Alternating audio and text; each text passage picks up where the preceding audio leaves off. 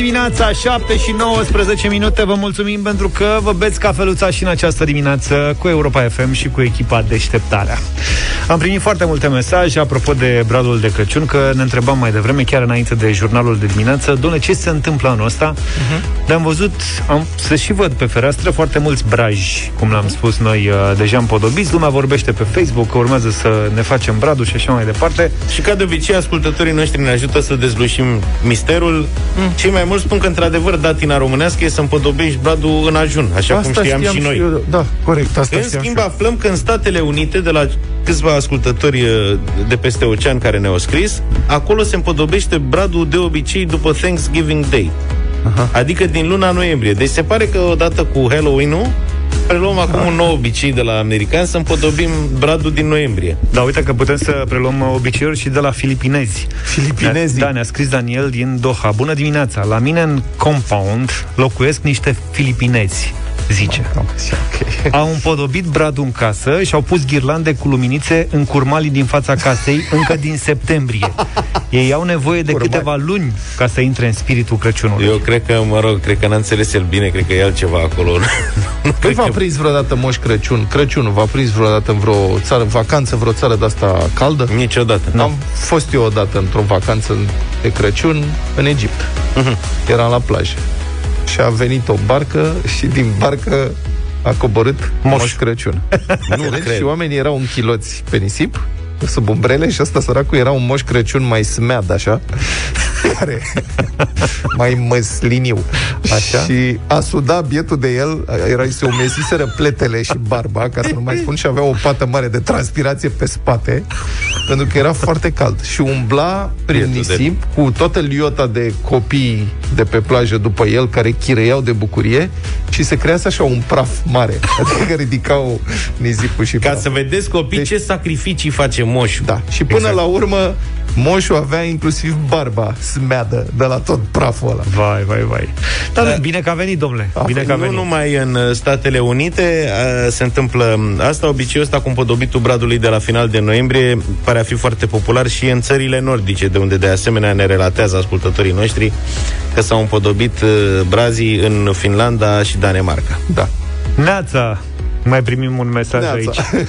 Neața. că Neața mai primim un mesaj. Am împodobit bradul de Sfântul Andrei. Dar aseară am făcut și cârnați, ne spune Gabi. Deci okay. a tăiat okay. și porcul. A. Cu alte cuvinte, da. Ne-a scris Lucian din Finlanda. Deci aici finlandezii își decorează casele cu luminițe de la începutul noiembrie și le țin până în martie. E bine, acolo ca să-și vadă casa, că ne fiind...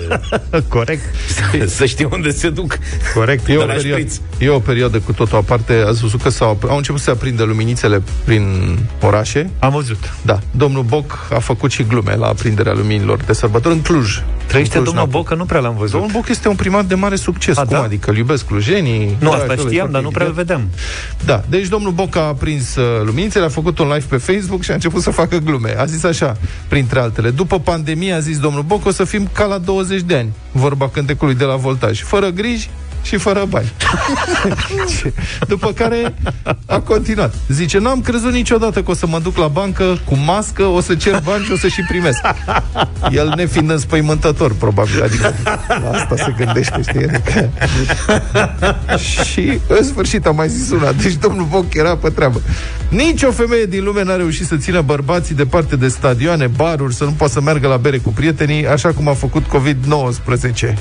Important este că suntem bine bine sănătoși. Și puși pe glume, domnul Boc, evident. Da, cred că e neglumit, domnul da, Boc. cred că da, da. Ce... Continuarea mă așteptam să fie să spună că e virus fată. După că a zis că nicio femeie n-a putut să oprească nu, fost, bărbații. Nu cred că și-ar fi permis să spună mm. asta. Adică ar fi fost mult prea sexist, discriminatoriu să da, se da, sizau... Da. Nu mergea. I Follow Rivers, Lickely, 7 și 32 de minute. Sunteți cu Europa FM Mai aveți puțin și trebuie să plecați de acasă Uf. Pur și simplu, să cum mergeți era, la serviciu. Cum e piesa Follow Rivers? Da. Adică ținte după râuri? Ține-te după el, da.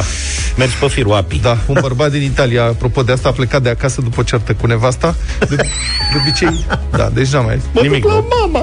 Da. De obicei.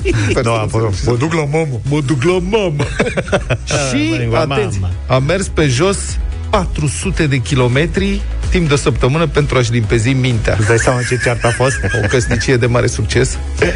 L-a găsit poliția italiană pe undeva prin centrul Italiei. El plecase de lângă Milano, din Como. Como, foarte frumos în Como.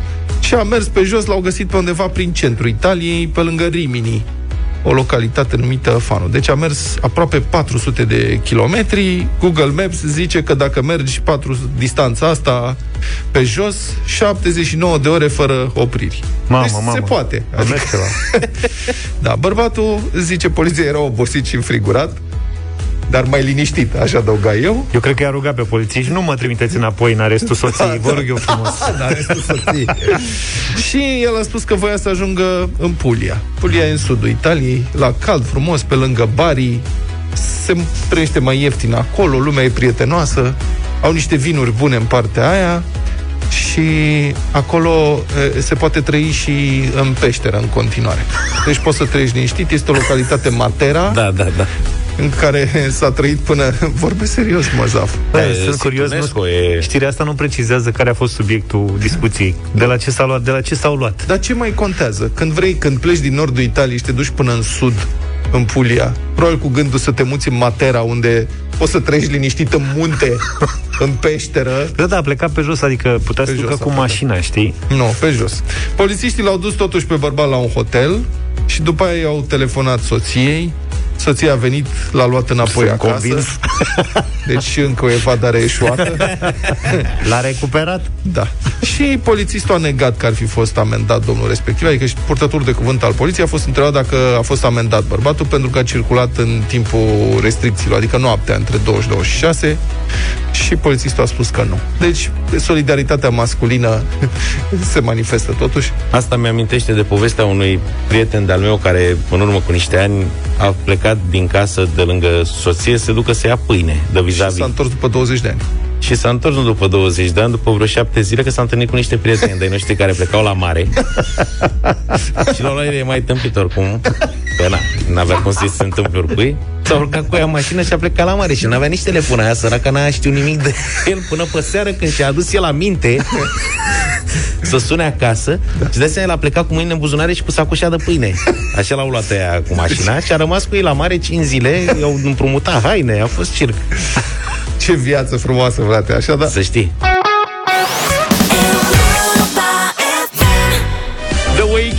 In Your Eyes 7 și 43 de minute Ascultați deșteptarea la Europa FM Vă mulțumim că vă treziți cu noi Că vă luați micul dejun cu noi Și în trafic știm că sunteți cu noi Trafic. Circulați cu atenție Da, începe perioada sărbătorilor, acum cumpărături. Sunt curios dacă o să mai fie aglomerație ca anii trecuți. Așa cum se întâmplă de obicei. E aglomerație În deja. trafic. Pe Nebunie. ce ne împirică Mamă, să în facem București aglomerație? este Groaznic trafic. Se merge foarte Incredibil în condițiile în care nu e școală, nu sunt uh, studenți, nu lucrează marea majoritate a corporațiilor.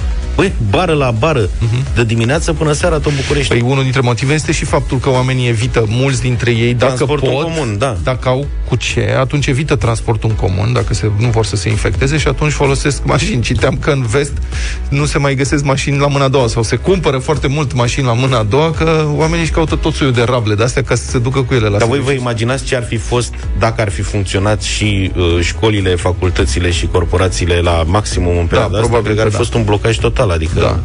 E clar că trebuie făcut ceva în, am, văd- în privința traficului. Mă rog, domnul, văd că domnul Șordan deocamdată tace, nu zice nimic. În afară de niște anunțuri politice, altceva nu. Și aștept și eu să văd uh, marea reformă în București. Cum a stat, adică și doamna Firea a făcut revoluție în trafic. Acum N-a zis, cred că mai pune, fi- n-a zis că pune niște hărți în stațiile de... Da, pune hărți în stațiile Autobuz? de autobuz. Știți când l-am luat în direct uh, în ziua Imediat în după alegeri. în ziua în care urma să fie investit domnul uh-huh. Șordan, am zis și că ce măsură luați acum repede ca să... Și am zis că o să pune niște hărți în stațiile de autobuz. Dacă așa e normal. În capital, să știi că în capitalele europene erau de acum 40 de ani. Da, asta adevărat. zic, când- Hărțile astea, e timpul să Da. Scălcăm pe urmele lor.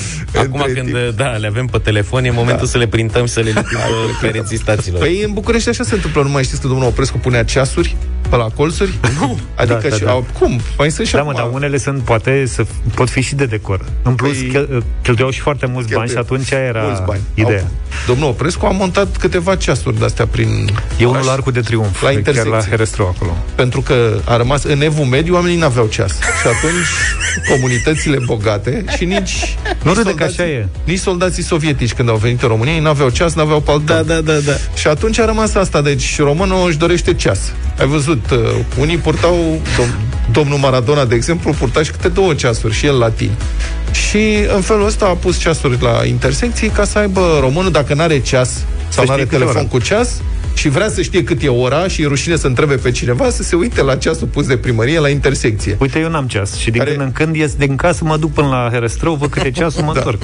Și oricum ceasurile montate de primăria al domnului Oprescu în București erau și cele mai precise ceasuri din lume pentru că arătau de două ori pe zi ora exactă. În rest nu funcționau.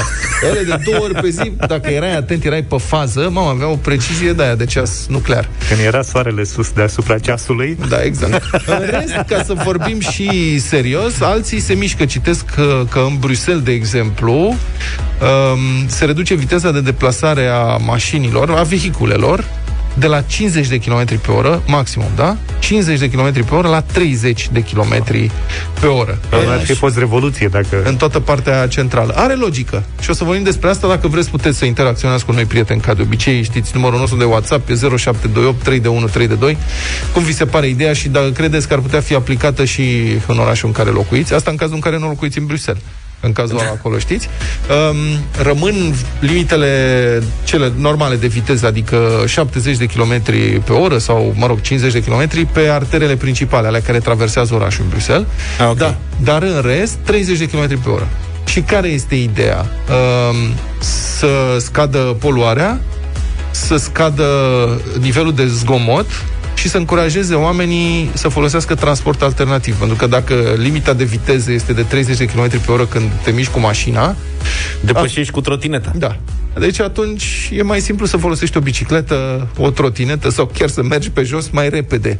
Este mai eficace. Sau, evident, să folosești transportul în uh, comun. Bine, din ce am văzut la ei, treaba asta vine și cu o sumedenie de radare fixe care Da, asigură așa respectarea regulilor. Că așa și la noi, dacă s-ar merge cu 50, tot ar fi bine. Da. Dar vâjie unii pe câte niște străduțe Da. și pe la mine, pe acolo... Radare fixe au, în momentul ăsta, au 90 de radare, înțeleg, în partea centrală din Bruxelles și urmează aproape să le dubleze, adică se duc peste 150 în câțiva ani. Îți dai seama că nu scapă nimic, adică Da, nu scapă nimic. nu poți să mai încalci legea acolo, o să trebuiască să Vezi, mai- asta e, știi? Noi îi admirăm uh, pe occidental, băi, dar ce ordine e aici, uite ce frumos se circulă, să nu știu ce, dar uh, și legea este aplicată, nu? Adică sunt radare peste tot, ai încălcat uh, regula, hap, Te-ai ars. te-ai ars. Și nu se discută și nimeni nu protestează la noi, că ar fi revoluție. Cum radare Păi fixe? și Până la... la urmă tot la amendă se ajunge, vezi? Da. Adică dacă vrei să impui o regulă, oricât Absolut. de civilizație ar fi ei, că vorbim totuși de Bruxelles, adică nu vorbim de un oraș de pe la noi, dacă nu dai amendă, Nu, asta fără amendă nu există nicăieri pe planeta asta să impui o lege sau o regulă fără constrângeri. Uh-huh. Dar la noi, pe mine, sincer, cred că m-ar scoate din sărite treaba asta. Deci Ai după merge ce că cu e bicicleta. aglomerat dar de cum ce e, nu? Or, oricum e aglomerat, oricum Bă, Bă, în prins primul mai rând, mult e de greu să 30 de ții km la oră? Orice mașină ai avea, e greu să o ții la 30, adică e enervant, trebuie să mergi în a doua, gen. Da, și asta înseamnă că n-ai merge cu bicicleta. Dar Dacă nu ai se avea poate mașină aplica. electrică, la aia e mai ușor, că ai trolebuz așa și merge, cred, mai liniștit cu 30, dar pentru mașinile convenționale E belea în Belgia cu radarul, ne spune Uite, cineva. Am poftim. luat două amenzi în 5 minute. Da. În Nu se- Dublin s-a redus viteza în centru de anul trecut. Da. Uite. Deci, în mod evident, nu se poate aplica în București dacă nu oferi oamenilor alternative. Asta este. Deci, degeaba le impui acum că poți să montezi. Să zice că montezi radare. 30, dai amenzi, enervezi lumea. Dar întrebarea e, bun, și oamenii ce pot face?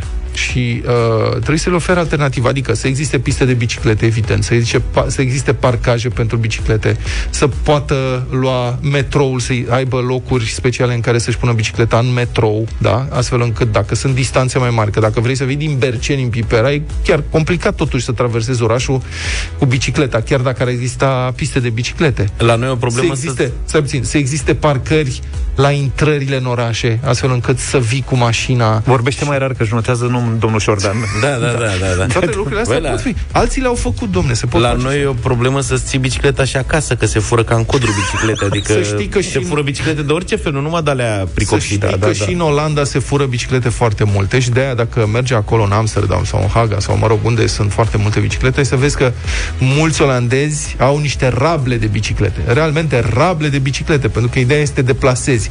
Nu, și dacă ți-o fură, asta e, îți fură o bicicletă și dacă ea de ruginită, nici nu o fură nimeni. Deci lucrurile se pot face, se pot schimba. Hai că am început, parcă zici că eu... Nu, lăsați așa, candidat să rămânem la primărie. fel, să rămânem la fel. Bună dimineața tuturor, 8 și 9 minute, bine ați venit în... Republica Fantastică România la Europa FM. Da, da, și când prinzi linie dreaptă prin da, București. da, da, da, da, da. Băi, în Republica Fantastică Dar și România când prinzi linie de tramvai. dreaptă. Sunt atâtea și atâtea întâmplări. Am văzut coada de la Institutul Cantacuzino.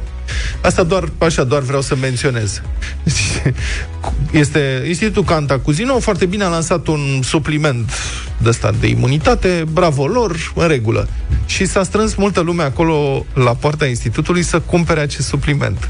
Și presa s-a dus că, na, dacă s-a strâns De asta lumea, e să presă. facă ea niște interviuri. Și mulți nu știau de ce stau. Adică Era ca pe vremuri. în principiu, știi, că era gluma aia pe vreo ce au și sunt cola care se sprijină de un zid pentru că a intrat face o pietricică în pantof și în spatele lui se face, face coadă. coadă. și vine lumea și întreabă pe primul, domne, dar la ce e coada, la ce stai? Mă rog, și din om în om ajung la primul și zice, domnule, eu nu știu, eu doar m-am sprijinit și în spatele meu s-a făcut coadă, brusc. Păi și dacă nu stai nimic, de ce ai mai rămas? Păi și că acum sunt primul, nu pot să permit să plec. Da, da, bun bani. Așa și cu Institutul Cantacuzino și coada la suplimentul ăla. Mă bucur că există interes, am văzut argumentații, eu vreau să iau că este un produs românesc. Ok, bine, foarte bine. Ia, da, și asta e foarte Da. bună cu produsele românești. Da. Nu e- Nu e ca la, băi, la medicamente serios. Adică am tot respectul. Să nu înțeleagă cineva altceva. Tot respectul față de efortul românesc de cercetare. Dar la medicamente nu e ca la legume, știi, cum mănânc legume românești, pentru că ele sunt românești și făcute de țărani români în țara mea, Păi da, România, da. și Sunt încurajez producția locală. Nu e la fel, adică... Sunt branduri în care România au încredere. Foarte Uite, bine, așa da. cum e bă, Institutul Cantacuzino, fabrica de antibiotice Iași. Da, foarte bine. Foarte Sunt câteva bine. nu. Nu. domenii unde, mă rog, Ok, asta. Și trecând la un alt subiect, e foarte important, știți opinia noastră, că autoritățile locale în această țară să aibă un anume grad de independență, nu, nu zic autonomie, să, că intrăm în altele, dar trebuie să aibă independența necesară ca să ia decizii în funcție adaptate la nevoile și prioritățile comunității locale. Așa se presupune că sunt luate cele mai potrivite, logice și eficiente hotărâri. Că oamenii ăia știu cel mai bine, să nu vină de la centru să spună prim-ministru ce trebuie făcută nu știu ce comună. Da. De-aia primăria trebuie să aibă posibilitatea să ia decizii adaptate la nevoile locale. Așa e cel mai bine, nu? corect. Sau nu? În Pitești. Consiliul Local adoptase recent o hotărâre locală prin care familiile care nu depuseseră documentele necesare pentru taxa de salubritate erau taxate automat pentru șapte membri, indiferent de câți membri avea de fapt familia respectivă. De ce? De ce șapte? Uite de-aia. Asta e singura explicație posibilă. Uite de-aia. Ca așa vreau eu. Deci, să- da, ca să vă explic. În vară, primăria a impus o taxă de 11 lei de persoană lunar pentru salubritate. Da. Destul de mult. Bun, și trebuie să, trebuia să dai o declarație la primărie în care să precizezi numărul membrilor de familie. Adică îi spun, taxa este de 11 lei, veniți și declarați voi cu dosar, cu șină, cu nu știu ce, Cât sunteți? cât sunteți, ca să știți Asta cât e- să vă taxăm noi. Ceva ce am, avem și noi, taxa habitat, eu am plătit-o. Urma să nu mai plătim din momentul în care se, selectăm gunoiul. Da. Și trebuia să ne monteze niște dale, acum Și 2 ani. pentru că nu nu, s-a- nu ne-a niște- montat nimic. Niște Dar- selectoare. Da. Asta, aici e prima problemă. De ce oare statul român trebuie să-i demonstrezi în permanență la fiecare instituție, trebuie să te duci să demonstrezi tu lucruri? Când ei au toate datele astea. Corect. Adică, Bună bă, nu observație. avem cod numeric personal pe buletin? Adică s- nu avem certificate de naștere înregistrate? Nu avem adrese declarate? Nu plătim taxe, mă rog, nu suntem luați în evidență la Evidența fisc? populației. Nu vă supărați, de ce trebuie să demonstrăm în permanență lucruri statului când toate informațiile astea există în sistem? Nu mai bine vorbiți voi între voi, de ce să umblăm noi pe drumuri? Ca să nu uităm, Vlad. Da. Asta e problema. De ce ar ști primăria câți contribuabili are, câți oameni au buletin, câți sunt acolo? De ce să te duci tu să demonstrezi? Adică, bă, să demonstrezi tu tot timpul că ești nevinovat. Nu vi se pare că e exact pe dos decât cum trebuie? Trebuie să te duci cu dosarul, cu șina la ei? Mă rog. Așa, și, deci, să revenim la Pitești. Taxă și trebuie să te duci să depui declarația. Trebuia să te duci. Ok. Dar, adăuga primăria, citez, în cazul nedepunerii declarației până la data de 30 septembrie 2020, inclusiv obligația de plată se va stabili din oficiu pentru fiecare clădire pe baza estimării unui număr de 7 persoane. Și rezultatul a fost, evident, o îmbulzeală de nedescris, că oamenii s-au dus toți grămadă să își declare ca să nu plătească sute de lei pe an pentru șapte persoane de familie când este numai unul. Iată ce scrie reporterul de la Adevărul. Citez. În plină pandemie, piteștenii s-au bulucit să declare numărul real de persoane, astfel încât să n-ajungă să fie suprataxați. Cozi de zeci de metri, fără distanțare și fără mască, au fost la ordinea zilei înainte de primul termen. Pentru că bătaie de joc, nu? Vine primăria, băi, știți ce, ia plătiți voi pentru cât să fie. Ai șapte. Bă, dar de ce nu 10? Puneți, mă, 20. Care este? Cum ați ajuns la 7? Cine n-a avut uh, dispoziția să se umilească la cozile astea fanariote la ghișeile primăriei piteștene, sau bătrânii care nu se pricep să rezolve astfel de probleme online, că în principiu ar trebui să poți să rezolvi și online, dar sunt oameni care nu se descurcă, nu știu, sau nu au tehnologia necesară. Da. Nu toți au calculatoare, nu toți știu să scaneze lucruri, nu toți știu să trimită pe mail, nu toți au internet, nu toată lumea se pricepe. E, uh, oamenii ăștia chiar s-au trezit cu decizii de impunere pentru șapte persoane deodată. Chiar dacă era vorba de uh, familii cu numai doi pensionari sau, din păcate, cât un bătrân singur, ce să facă un bătrân singur, săracul de el, când primește o decizie de impunere, el și așa trăiește într-o pensie amărâtă. Deodată 77 de lei pe lună pentru un bătrân singur, bravo primăria. Bun. Și, totuși, de ce șapte persoane? Consilierii locali s-au gândit că sunt pe acolo prin Pitești niște familii cu multe persoane care trag țeapă și nu declară. Știi? Și atunci trebuie pedepsiți toți piteștenii pentru câțiva evazioniști. Înțelegeți cât de defect este modul ăsta de judecată? Adică, bă, ori fi câteva, sunt, noi știm că sunt niște familii mai mari care nu vor să plătească și se ascund. E atunci ia să vedem noi, băi frate, știi ce, să vină toți piteștenii la noi să ne declare nouă cât sunt și care nu vine e deja vinovat. Deci cum să pretinzi, cum să-ți imaginezi că toată lumea este vinovată și trebuie să vină la tine, autoritate locală, să vină un contribuabilul la tine și să-ți demonstreze contribuabilul că nu e vinovat? Ce minte răsucită poți să ai să judeci în felul ăsta în România la 30 de ani după Revoluție, totuși?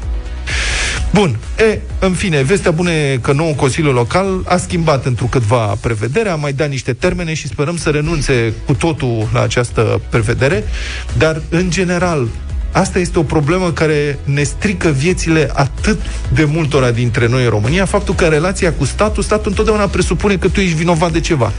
Bă, și tu trebuie să-i demonstrezi mereu că nu ești vinovat, să-i duci dosare cu șină, adeverințe, cereri, să-ți păstrezi chitanțele pe care, uh, cu care să demonstrezi că ai plătit o amendă. Deci și eu am chitanțe prin casă. Tu, tu, tu cer, toți avem, Vlad, să știi. Bă, le țin cu ani, Da. că nu care cumva vreodată să vină statul, bă, n-ai plătit uh, o amendă cu 15 ani. Unii și spun, asta îmi place, că da. după ce prime, zice, vă rugăm frumos să o păstrați 5 ani. Păi cum, mă, nu, dar vă, scrie păi nu și- vă supărați, dar tocmai v-am plătit acum un minut. Exact. Și mi-ați dat o chitanță dintr-un calculator. Da, da, da, da. De ce o, de ce o țin eu 5 ani? E ăla cu trecerea de la podul de la Fetești. Da. Și pe bonul ăla scrie, păstrează-l 2 ani sau sper Da. să nu greșesc și că am găsit la un moment dat sunt, ele se șterg, aia e tare. Da. Că am găsit pe o mașină la un moment dat, Exact, zic, ce-o alea fi de cu fax, astea? Ele se șterg complet. Deci nu mai vezi nimic pe Tușul bonul ăla ăla. dispare, da. Dar știi că eu am făcut, nu e tuș, și sunt, uh, e hârtie de aia termică. Ah, și se duce și aia la de fax, revedere. se duce în timp. Dar uh, știi că eu am avut, eu am, n-am plătit taxa de pod uh, vara asta odată. Pur și simplu mi-a ieșit din cap. Am uitat complet și mi-am dat seama după vreo 3 săptămâni. Băi, zic, dar eu am plătit taxa aia de pod când am trecut cu SMS-ul, știi? Da, da, da. Bă, n-am plătit-o. Aoleu, zic că o să primesc amendă. Și am sunat la unde se sună, ca să spun... La taxa Nu de știu. pod. Da, la Cnair, la ăștia am sunat. Ok. Domne, uite, am această problemă, sau era rovinieta, nu mai știu exact. Pur și simplu am omis. Și mi-am asumat, am zis, vreau să plătesc amenda. Am făcut o investigație de o zi întreagă prin telefoane. Nu poți să plătești amenda dacă vrei să plătești, numai când îți vine. Îți vine peste vreo 3 luni atunci. 6 luni, da, dacă o ratezi, asta e la revedere, pa. Băi, deci nu, eu, nu, eu nu înțeleg cum funcționezi. Deci tot Cum oricine, funcționez da, Da, mă, da, oricine e pe incredibil. lumea asta, când Da. a comis o chestie de asta, O lași să voit treacă. sau din greșeală, cum e cazul tău, o lași așa, bă, o să-mi vină amenda. Când o Înțelegi? veni, o îi vedem. Dacă vine, adică poți să iei în calcul și faptul, eroarea calculatorului că nu te-a înregistrat că ai trecut pe acolo fără să plătești. nu, doamne, băi, el se duce peste ei. Nu vă supărați! Am greșit, vreau să plătesc da, da, amenda. da, da. Dar știi că Și se și supără că îi spun, doamne, nu poți să plătești nimic, n-ai nimic, ești, stai liniștit. Nu, Auzi? eu vreau să plătesc. mai avem timp? Da, te rog. Avem tot timpul din lume pentru Stai așa, situația să asta. mai povesti zi, Luca, și am Eu eu. am pățit odată în trecut, o singură dată am avut uh, reflexul ăsta, am trecut pe lângă o mașină de poliție care aparent era radar. Adică mie așa mi s-a Da. părut. Aparent. Și eu aveam vreo 70. Da.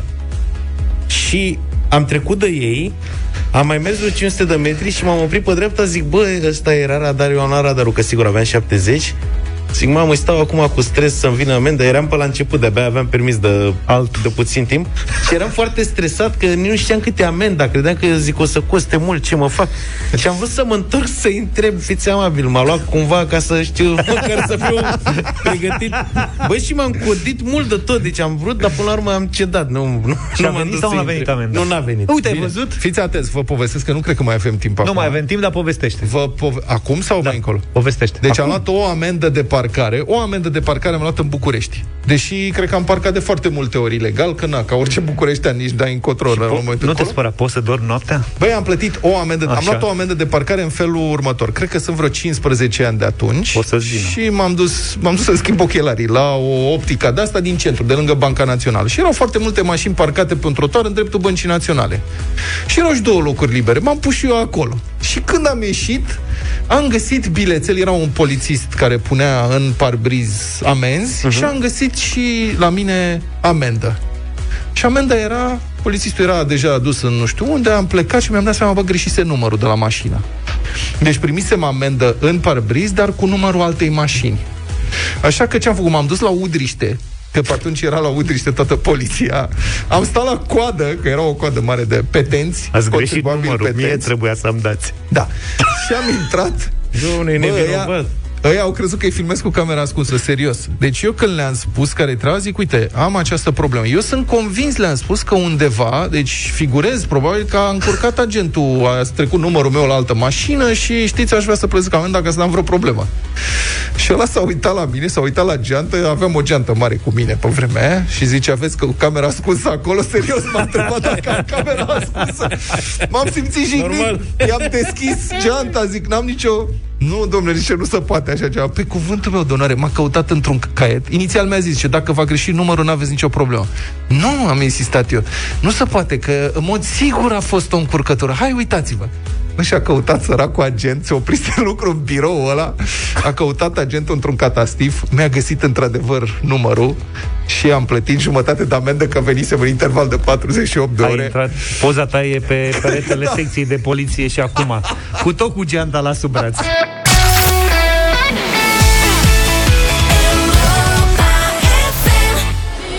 Unstoppable, Sia a fost la Europa FM.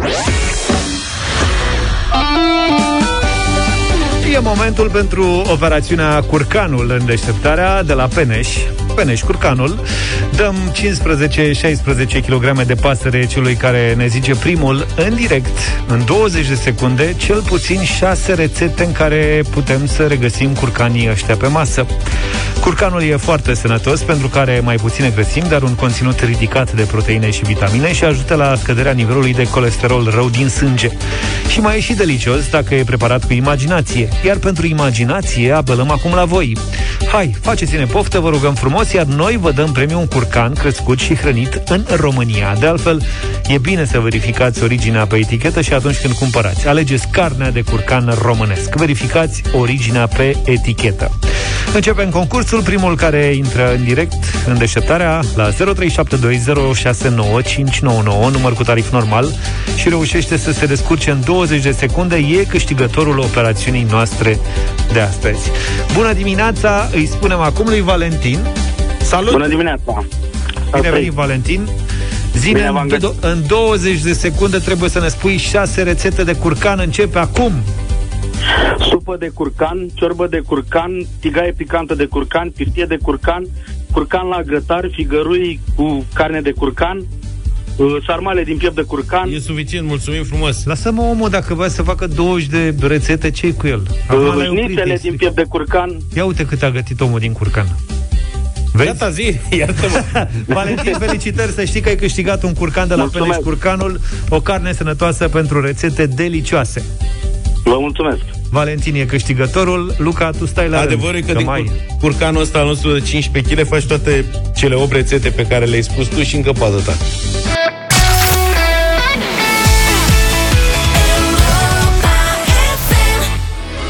Eva Max în deșteptarea Kings and Queens Nu uitați că duminică ne alegem și noi Regii și reginele pentru următorii patru ani De fapt e, trebuie să ne alegem slujitorii știi?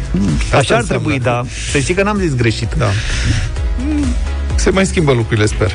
Oricum, toată lumea vorbește despre ultimul barometru Europa FM Mas. Mai sunt, deci, câteva zile până la alegeri. Cât? Două zile, practic, nu? Uh-huh. Ați auzit la știri eh, cum stau partidele în preferințele alegătorilor, dar știți că noi adresăm și alte întrebări în acest sondaj. Avem teme suplimentare și voi în deșteptarea sunteți primii care aflați despre ce este vorba, lună de lună. Deci urmează ceva foarte interesant, fiți atenți. Am fost curioși să aflăm cum s-au schimbat preferințele electorale ale românilor în acești patru ani, sau dacă s-au schimbat și, așadar, am rugat o mie de români, mai precis o mie zece, ca Așa. am rugat o mie zece români să evalueze și performanța partidelor votate în acești ani. Așadar, aproape jumătate 47,6% dintre români spun că sunt nemulțumiți de activitatea din Parlament a partidelor pe care le-au votat în 2016, arată barometru. Deci, rețineți, 47% sunt nemulțumiți sau foarte nemulțumiți. Și te aștepta că în aceste condiții oamenii să nu mai voteze aceleași partide, nu? Ei bine, 59,1% dintre români spun că vor vota același partid sau alianță de partide pentru care au votat și în 2016. 37% spun că nu vor mai vota la fel. Dar ce ar vrea românii de la partidele care se prezintă în alegeri? Peste 60% dintre români, potrivit uh, barometrului, spun că ar putea vota un partid care recomandă măsuri și restricții severe în combaterea crizei COVID-19. 60% vor măsuri mai severe antipandemice. Hmm. 50% ar putea vota un partid care promite creșteri salariale. Mie mi se pare că sunt cetărie de caracter a oia care... Îi las 50, da? Îi las. nu vrea. Da. Ce ar refuza? Peste 90% afirmă că nu ar vota un partid ce are pe liste persoane anchetate pentru corupție ori condamnate penal. Câți? 90%. Deci rămân 10% care sunt mai toleranți. Da. 10% sectorul 4. Da, da, s-au dus și l-au votat pe piedone. Pentru aproape 94% dintre alegători este important și foarte important ca viitorul Parlament să crească pedepsele pentru fapte de corupție. 85% cred că e important și foarte important să crească salariul minim pe, pe economie. 80% apreciază că scăderea impozitelor este importantă și foarte importantă. Și mai este o temă foarte interesantă și l-am sunat pe colegul nostru Cătălin Striblea să vorbim un pic despre asta, că asta e o temă tare de tot. Barometrul Europa FM arată că peste jumătate dintre români, 55% de fapt, consideră că alegerile parlamentare de la sfârșitul acestei săptămâni ar fi trebuit amânate în contextul în care România, la fel ca restul Europei, trece prin valul 2 al pandemiei de COVID-19. Bună dimineața, Cătălin! Ce părere Bună ai dimineața. de această poziționare? Păi e firească pentru că sondajul a fost făcut exact în luna cu cele mai multe îmbolnăviri și atunci, în ziua în care te uitai la 10.000 de îmbolnăviri și primeai această întrebare în timpul sondajului, cred că mintea tuturor încolțea întrebarea asta, domnule, o fi bine și așa mai departe, așa că lumea a zis, domnule, poate era mai bine să se amână, că până la urmă ce se întâmplă? Din păcate, asta se va duce într-o prezență mică la vot. Adică oamenii ăștia care ar fi dorit amânarea alegerilor, cu siguranță se gândesc de două ori dacă să meargă sau nu la vot. Mhm. Din ce știu eu, pe prognozele făcute de partid, partide, uh, prezența la vot va fi undeva între 30 și 35%.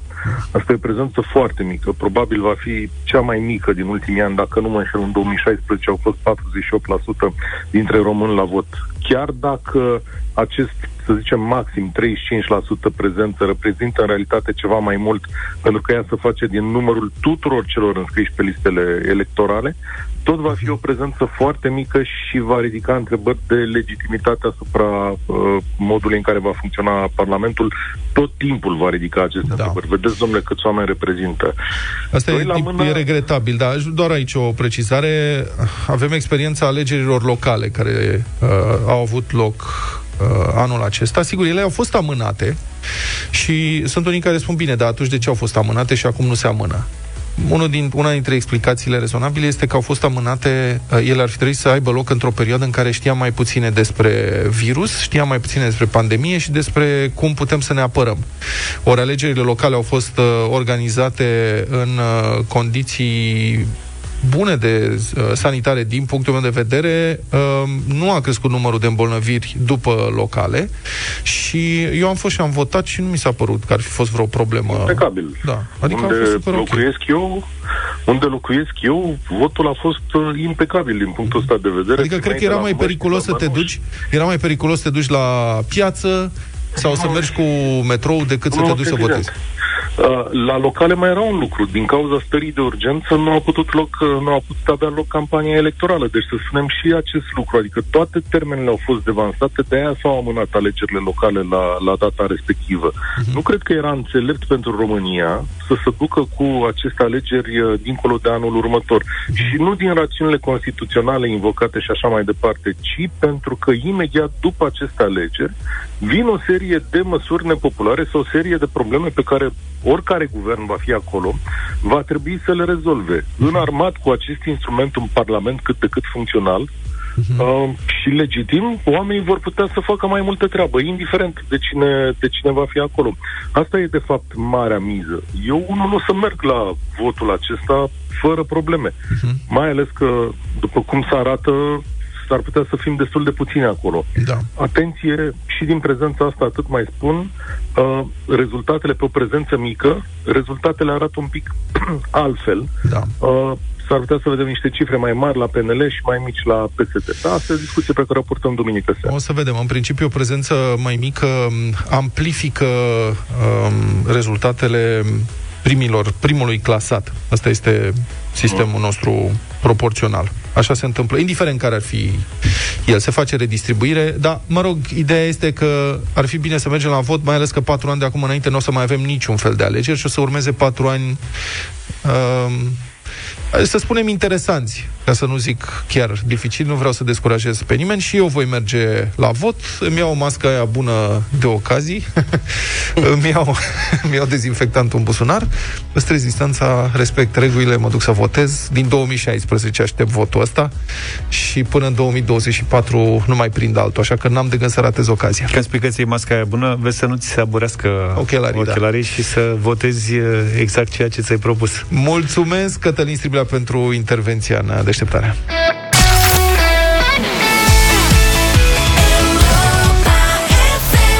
și 9 minute în deșteptarea. Scriitorul și gazetarul Cristian Tudor Popescu ne aduce judecata de joi. De 30 de ani scriu și vorbesc despre alegeri. 20 mai 1990 a ajuns să mi se pară o ficțiune un film artistic.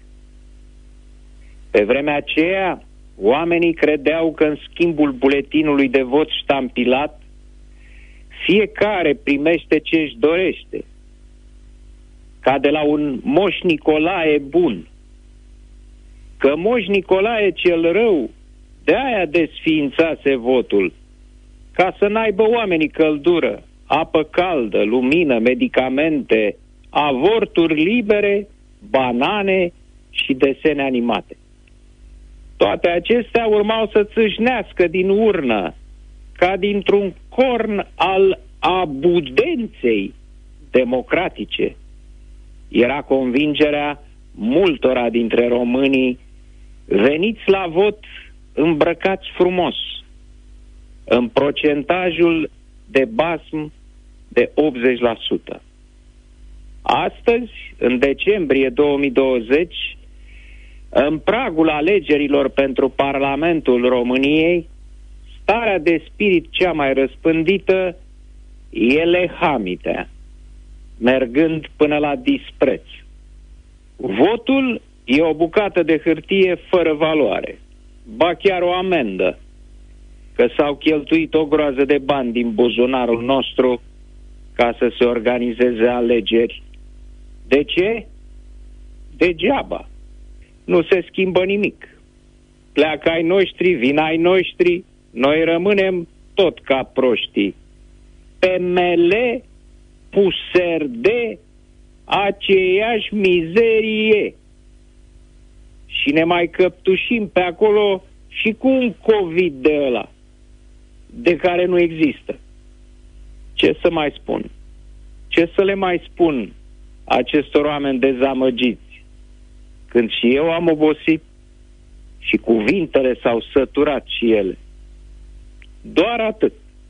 Dezamăgirea vine după amăgire.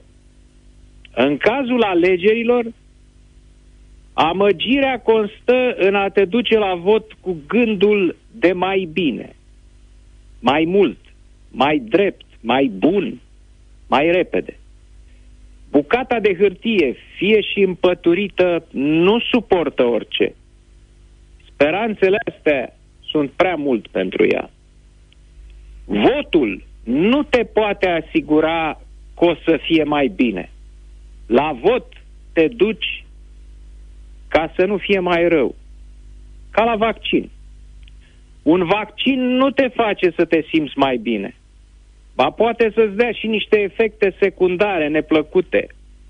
Dar te asigură că nu o să-ți fie rău. Foarte rău. Dacă nu te vaccinezi, se poate întâmpla să mori și să omori. Votul e un vaccin. Se face periodic. Nu produce nimic spectaculos. Poate să pară inutil. Dar dacă prea mulți nu votează, democrația se îmbolnăvește și poate să moară, ucisă de virusul dictaturii, care nu dispare niciodată de tot din organismul social. Vaccinul e vot. Dacă prea mulți aleg să nu se vaccineze, atunci COVID-ul sau alt ucigaș mititel rămâne încuibat în țară și în continuare omoară. Vaccinul nu te vindecă de obezitate, diabet, hipertensiune sau depresie. Votul nu e pentru un partid sau altul. Votul este pentru supraviețuirea democrației. Parafrazându-l pe marele nostru fotbalist Gică Hagi, să votăm nu ca să fie bine, ci ca să nu fie rău. Post scriptum. Pe cale de consecință, ar rezulta din ce am spus mai sus că persoanele care cred că vaccinul te îmbolnăvește îți schimbă ADN-ul, îți bagă chipuri în organism, nu vor merge la vot. Cred, totuși, că unii dintre ei se vor duce. Ce spuneți, stimați europene FM? Cu ce partid credeți că votează antivacciniștii?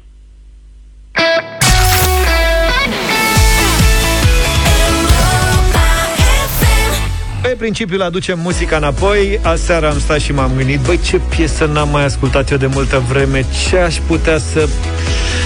Cu Cu ce aș putea să vin eu cu ceva nou, dar vechi în același timp în uh, deșteptarea pentru bătălia hiturilor și atunci m-am oprit la o piesă super, mega, ultra cunoscută, dar pe care n-am mai auzit-o de mult. She Drives Me Crazy!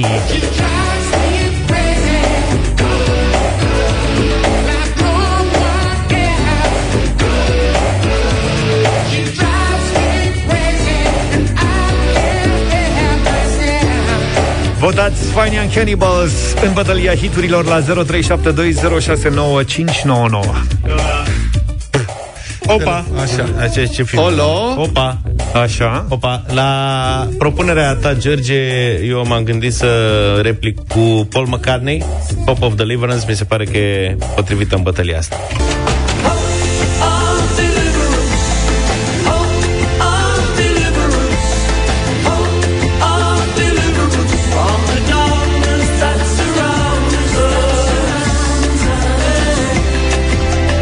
Așadar, votați Beatles.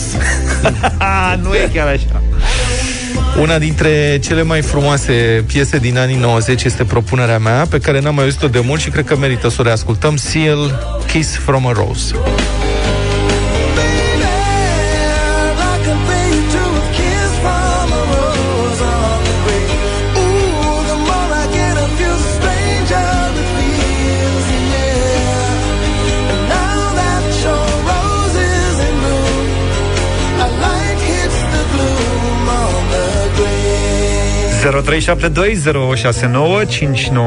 Așteptăm voturile voastre în deșteptarea pentru bătălia hiturilor. Cornel, bună dimineața! Salut! Salut! Bună dimineața, băieți, salut, salut! Uh, Fine and Cannibals. Fine and Cannibals. Mulțumim! Mulțumim tare mult! Mihai, ești în direct, bună dimineața! Să trăiești!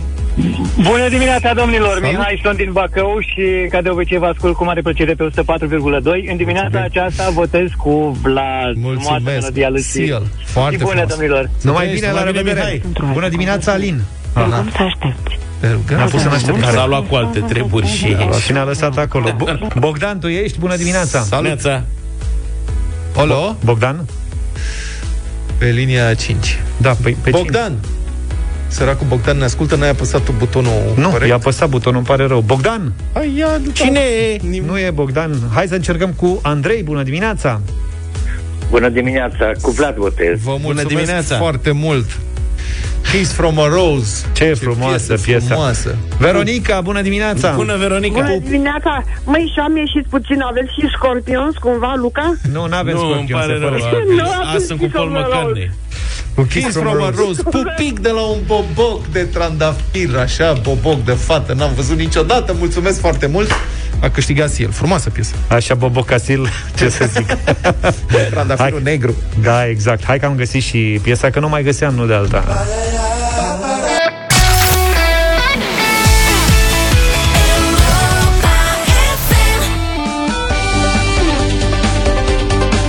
Mare gust, mare concurs în deșteptarea Cașcavalul de Laco e gata să dea câștigătorului tot cașcavalul Dar pentru asta trebuie să ghiciți corect toate ingredientele din rețeta noastră de astăzi. Fiți atenți cum facem. Noi vă spunem la ce rețetă ne gândim Și cel care intră în direct cu noi încearcă să ghicească Sau să intuiască ce ingrediente intră în rețeta respectivă. Limităm proba la 30 de secunde Ca să nu ne gândim toată ziua Și ca să aibă toți concurenții șanse egale. Nu sunt mai mult de 10 ingrediente Dar fiecare, dacă răspundeți corect Vă face mai bogat cu 50 de lei Ulei, carne, cașcaval de laco, Așa. sare, mirodenii. Știți voi ce aveți de făcut. Pentru fiecare în parte încasați cașcaval. 50 de lei, adică. Da. Nu? 0372069599. Începem cu primul as- și terminăm, sper eu, cu primul ascultător care e deja în direct cu noi. Angelica, bună dimineața! Bună, Angelica! Bună dimineața, bună dimineața! Ești pregătită? Da, pregătită Vezi că zic. intri pe mâna lui Luca aici, nu e Știi așa cum ușor. merge adică- treaba? Ai mai ascultat concursul, nu? Da, da. Știi ce e de făcut? Am avut noroc. E, Ai avut noroc astăzi că ai intrat în direct și sigur o să ghicești tu ceva ingrediente, chiar dacă azi avem o rețetă mai exotică, să știi. Aoleu. Așa s-a nimerit, da. Dați emoții. Când ești pregătită, începe. Mai 10 ingrediente la bătaie. 30 de secunde. Da. Doamne aștept. Zi Hai, ingrediente. fii atentă, Angelica. Astăzi avem cartofi dulci în stil mexican. Zi. Ok, cartofi dulci, Da, uh, cașcaval de laco, da. uh, aoleu, sare, piper, Da. apă, uh, suc de roșii, uh, sos chili, Ok. uh, ceapă, usturoi, uh, ulei, unt, Gata. mântână, suc de roșii, Nu te-ai gândit deloc la mexican. Ce mănâncă mexicanii? Mexicanii. iute. Ac- păi iute, A n-ai zis zis. chili. A zis A zis, Chili, am zis. a zis sos chili, da. sos chili, da. Da, da, Și trebuie mai ce, în afară de ce mai e tradițional? Mexican. Sombrero. Angelica. Porumb. Porumb, Porumb, bravo. Fasolea aia roșie a lor. Ah, Ah, ardei, N-ai- iute. Ardei, iute, dar Nu nimic, e bine, stai, nu te supăra. Stai un pic, stai ai că ești ce- bine. Ai, ai depășit ceva. jumate. ai șase ingrediente ghicite. 6, 60%. Mulțumesc. Cașcavalul, Mulțumesc. cartofi dulci, ceapa, care, mă rog, era verde, dar ai zis contează. ceapă și noi suntem îngăduitori. mulțumesc. Sare, piper și chili. Bravo. Și ar mai fi Angelica. fost pătrunjel, ardei iute, fasole roșie și porumb. Da, sau în loc de Da, pătrunjel, mulțumesc. coriandru, dacă vrei să faci. Da. Dacă suporți. Mulțumesc frumos. Angelica, n-ai luat cașcavalul pe ziua de astăzi. Ai știut câte șase, nu? Ingrediente. 300 de lei sunt ai tăi. Da, mulțumesc mult. Rețete fără mari secrete alături de Delaco. Mare brânză, mare gust.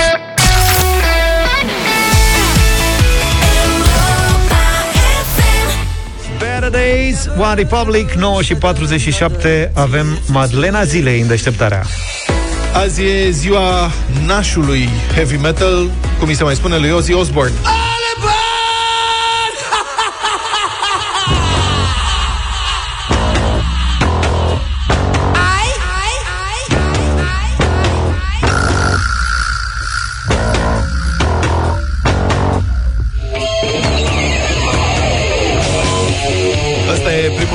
solo, Crazy Train, scos prin 1980 și Ozzy era deja o super vedetă atunci după ce fondase în anii 70 trupa Black Sabbath, dar din care colegii îl concediaseră după o serie nesfârșită de beții monstru, abuz de droguri, violență și indisciplină. De altfel, el însuși adoptase porecla Prințul Întunericului și ținea să se comporte potrivit renumelui.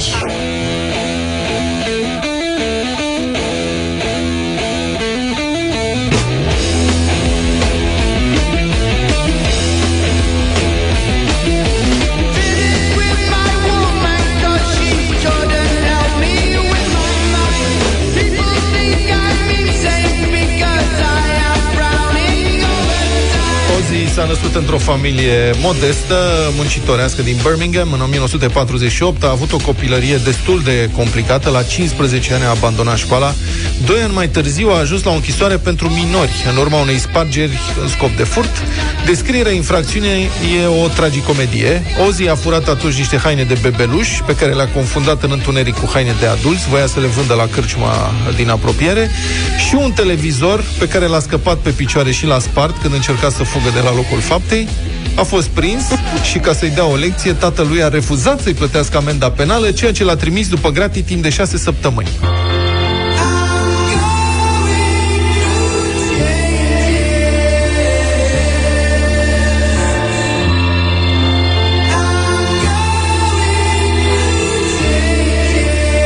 După ce a fost dat afară din Black Sabbath, Ozzy s-a închis în casă și timp de trei luni a dus-o dintr-o petrecere în alta. El a povestit mai târziu și citez Mi-am luat partea mea de 96.000 de lire sterline și am spart-o pe alcool, droguri și fete. M-am gândit că alea urmau să fie ultimele mele chefuri, după care aveam să mă întorc la Birmingham și să mă înscriu la forțele de muncă. Totuși, câțiva prieteni și mai ales viitoarea lui soție, pe atunci Sharon, l-au bătut la cap să încerce o carieră solo și mai mult de gura lor, Ozzy Osbourne a înregistrat un album care a fost un succes imediat.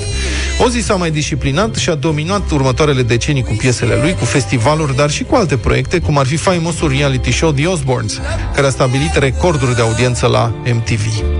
Așadar, Ozzy împlinește azi 72 de ani, ceea ce e în sine un miracol, având în vedere felul în care și-a trăit prima parte a vieții.